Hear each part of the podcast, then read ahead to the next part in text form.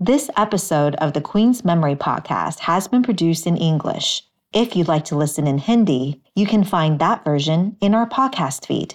Queens Memory podcast का ये angrezi अंग्रेजी में है अगर आप हिंदी में सुनना चाहें तो कृपया हमारे podcast feed पे जाएं।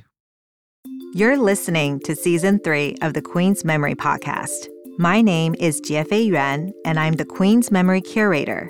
In this season, our major minor voices we feature stories from our neighbors of Asian descent in Queens, New York. Too often, these voices are deemed minor, as in of a minority. But in our borough, these voices are a major force. One in five residents of the borough identifies as Asian American. The stories they tell reflect their ongoing struggles and triumphs. They are our stories, a vital part of who we are. And together, they represent a snapshot of our ever changing neighborhoods as they are now.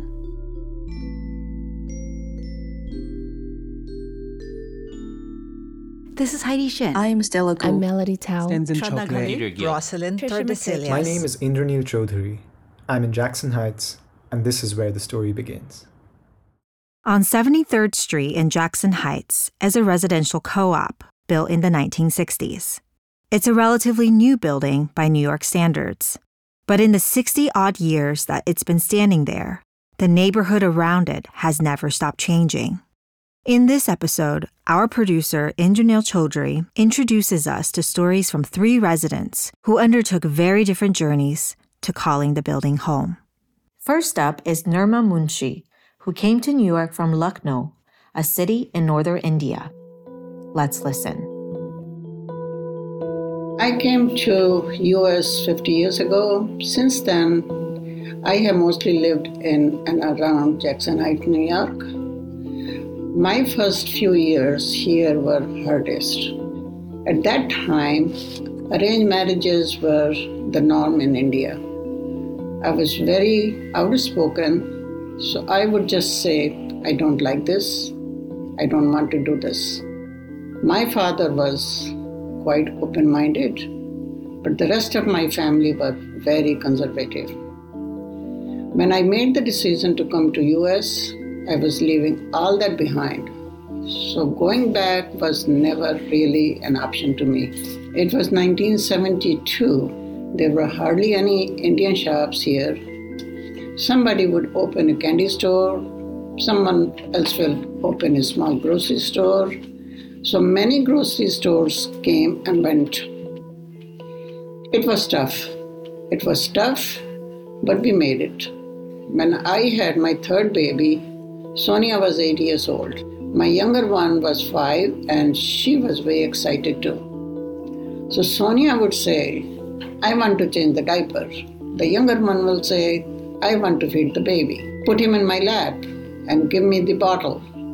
I would be sitting there supervising them while I'm chopping my veggies. so it was fine, you know. It was comfortable.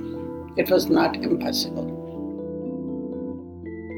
Nirmal's daughter Sonia is a professor of Asian American Studies at the Borough of Manhattan Community College, CUNY. While some of her earliest memories are right here in Queens, she describes how her relationship with Queens evolved as she grew older. When you're living in a neighborhood and you're young, my perspective was very limited. And actually, it was when I was working at Sunnyside Community Services. Um, by chance, I met someone. We started chatting because we were about the same age. And he told me that he moved to Jackson Heights because it was a gay neighborhood. And I was totally stunned. I, I remember that feeling of like, wait, Jackson Heights is a gay neighborhood? I thought it was a South Asian neighborhood, you know? And just to say that, I think it was really through working in Queens that I started to learn more about Queens. After that job, actually, I left Queens to work in New Jersey for several years. I worked at a South Asian women's organization called Manavi. Even though it was in New Jersey, we worked very closely with organizations in New York City. And it was through that job that I started to learn a lot about the South Asian community that, again, like I wouldn't have known myself growing up and not, you know, wasn't something that in the 80s and 90s we didn't have curriculum in school to teach us about South Asian history, South Asian American history. I also was very involved in SALGA, which is the South Asian Lesbian and Gay Association. Um, this is like the late 1990s to the early 2000s through 9 11. Um, I was also a volunteer with Drum, which is an organization that's very fundamental to Jackson Heights and I, mean, I should say Queens and New York City organizing. Similar to what my mom was describing, you know, I didn't always feel very um, clear about how I belonged in a South Asian community. And I think that it was through getting involved in community work that then I started to feel like that's actually my place. Through all this time, the neighborhood that Sonia knew as a child was changing slowly but steadily. Like Jackson Heights, I remember the change from it just being like a sprinkling of stores to like this big commercial strip, like when all of a sudden it's referred to as Little India. But I would say that that started to feel like it happened more in like the later 80s yeah. to early 90s. As the South Asian community planted its roots in Queens, there was one more essential service in the midst of all the grocery stores and sari shops that was in high demand entertainment.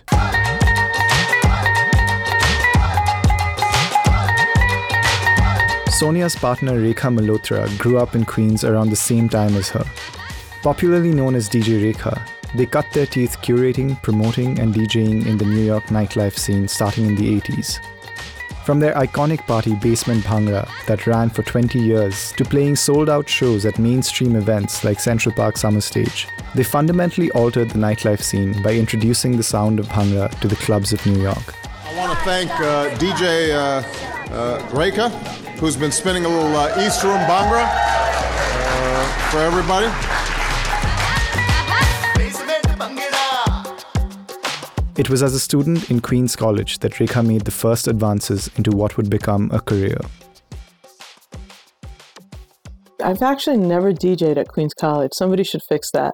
Um, but um, I was involved in the India Club. There was no South Asian club at the time. And the previous members of the club had embezzled money to buy pagers.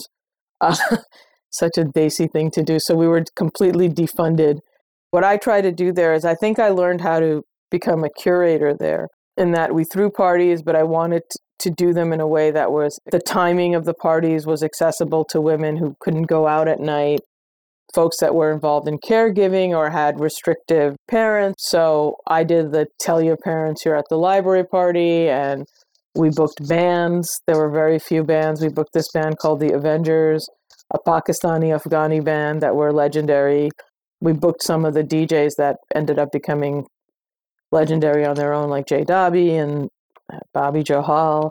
These were the DJs that uh, eventually comprised of the Indian remix scene, which is what fueled a lot of the shops in Jackson Heights for a good while. They would basically take Bollywood songs and put beats on them and make them more danceable, and those things sold like crazy. Throughout their music career, Rekha has been committed to investigating what they represent as a South Asian artist. Whether it's creating cultural spaces through their parties or serving on the board of Chhaya CDC, for them, art and activism go hand in hand.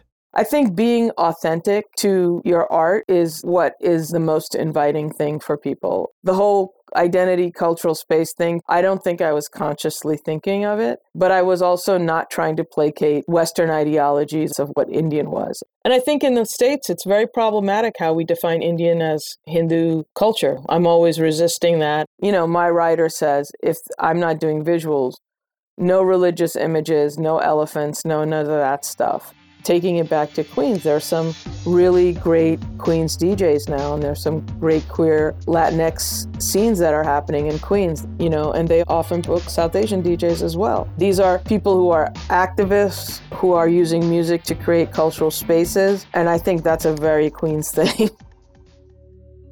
What Rekha describes is part of a growing movement of people getting involved in community organizing. This is in response to an urgent need to address hyperlocal concerns like language justice, senior care, and political representation. The 2021 New York City Council elections were historic for precisely this reason.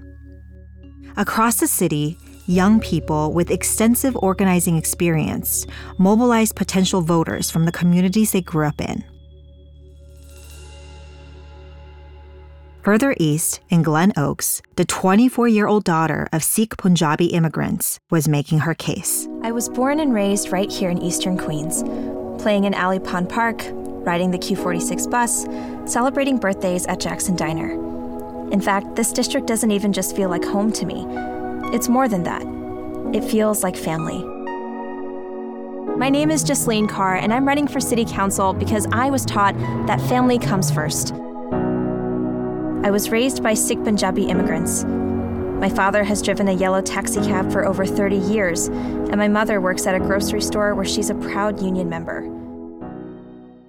While Jaslin's campaign energized a multi ethnic, intergenerational base, young organizers came out in overwhelming numbers to support her vision of local government.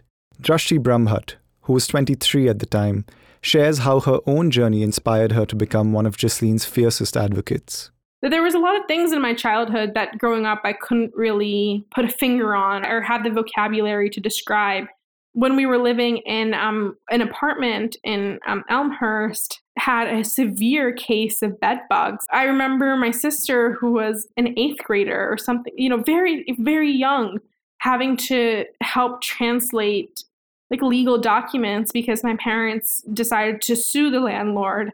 Another huge part of my story. I feel like that that feels normal in Queens. Uh, my parents, you know, they uh, were undocumented. They both overstayed um, their visas, and I like explain what that really meant for me, like as a kid. That meant my parents not being able to travel anywhere outside of the U.S. They couldn't even visit India when their own parents died. When my mom's sister died, like they couldn't do these normal things of being able to go to your sister's funeral. And I saw the impact of that growing up when, you know, my parents spent many nights, you know, crying about that, the, the inability to move and to, to have mobility just like any other normal person would. And that's how I got involved in organizing in the, the Democratic Socialists of America, specifically the Queens chapter.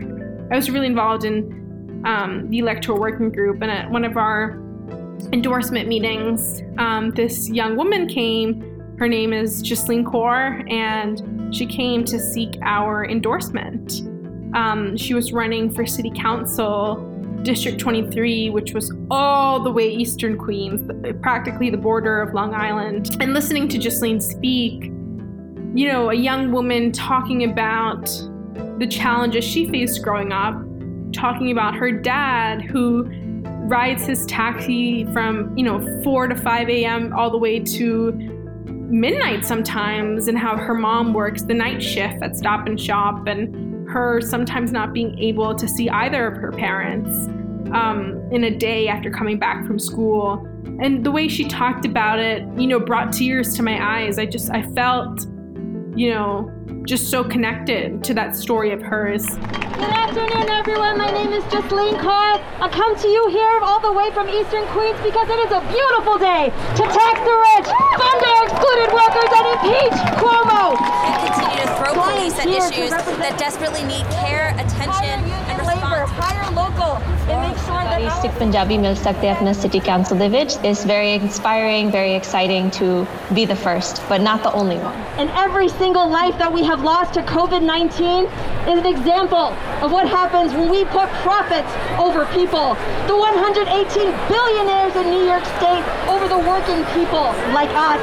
I come to you as the daughter of an excluded worker, the daughter of a taxi driver who has never had the chance to rest in all 62 years of his life. Drashti quickly got to work helping Jaslin put her campaign together. A few months later, she received an interesting proposition from Jaslin. One day in January, Jaslin calls me and says, Drashti, like, I need you to be my campaign manager. Like, please. She's like, come on, we got to do this together. And I said, um, absolutely not. Like, I'm in my last semester of graduate school. This is not happening. Um, I was just on break. And, you know, she she convinced me. She talked about the once in a lifetime opportunity we have to finally elect a South Asian person, a spe- specifically a South Asian woman, to city council um, to bring the representation to the council to do all of this stuff that we wanted to do. It was never, you know, about just winning the election. It was about how can we energize all these people that we grew up with, all these uncles and aunties to finally care and vote in this election, and how can a youth in the community um, bring us and advance us forward. And the youth came out in huge numbers to support Jaslin's campaign. 10 minutes from Jaslin's district in Nassau County, another young organizer, Sabina Unni, became instrumental in helping the campaign articulate their policy vision.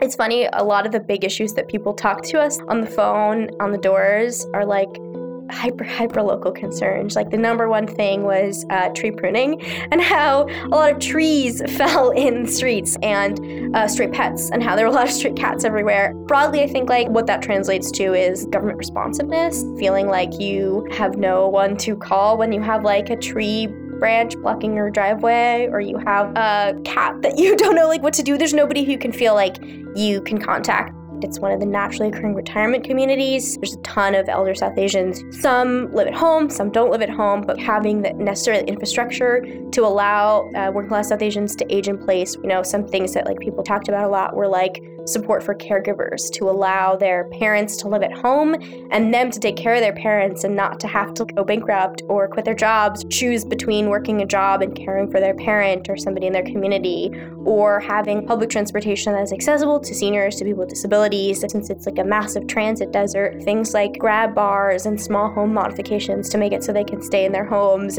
That's why I think Jaslin's awesome is because she's able to take this broader idea of like, okay, the broader thing that we're fighting against, capitalism, what does this mean? Mean in people's daily lives. Can't afford to stay in your home because your shower is really dangerous. And like, how do these two things merge with each other? How is this super relevant to you? Almost a year after the election, Drashti reflects on what the experience meant to her. At the campaign party, you know, we were having speeches from a variety of volunteers and it was it was a pretty regimented schedule you know like everyone got three minutes we had five speakers and then all of a sudden before i was passing it off to Jaslin, one punjabi uncle says i would actually like to say a few words. And i was like oh my gosh no. This uncle did not get the memo. And i was like okay you know let's let's just give him the mic.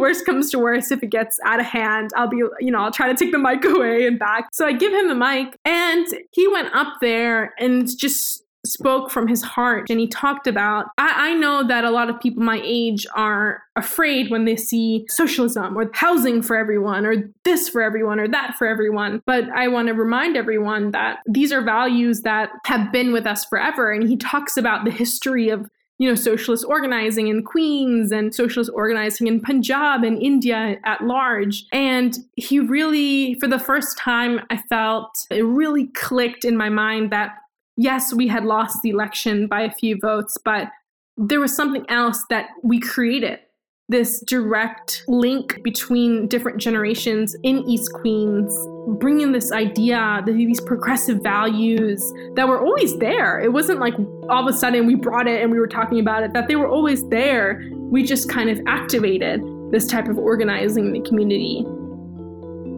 Jaslin's campaign brought together a huge group of people who were willing to re examine what community meant to them, to look past their differences for the sake of looking ahead.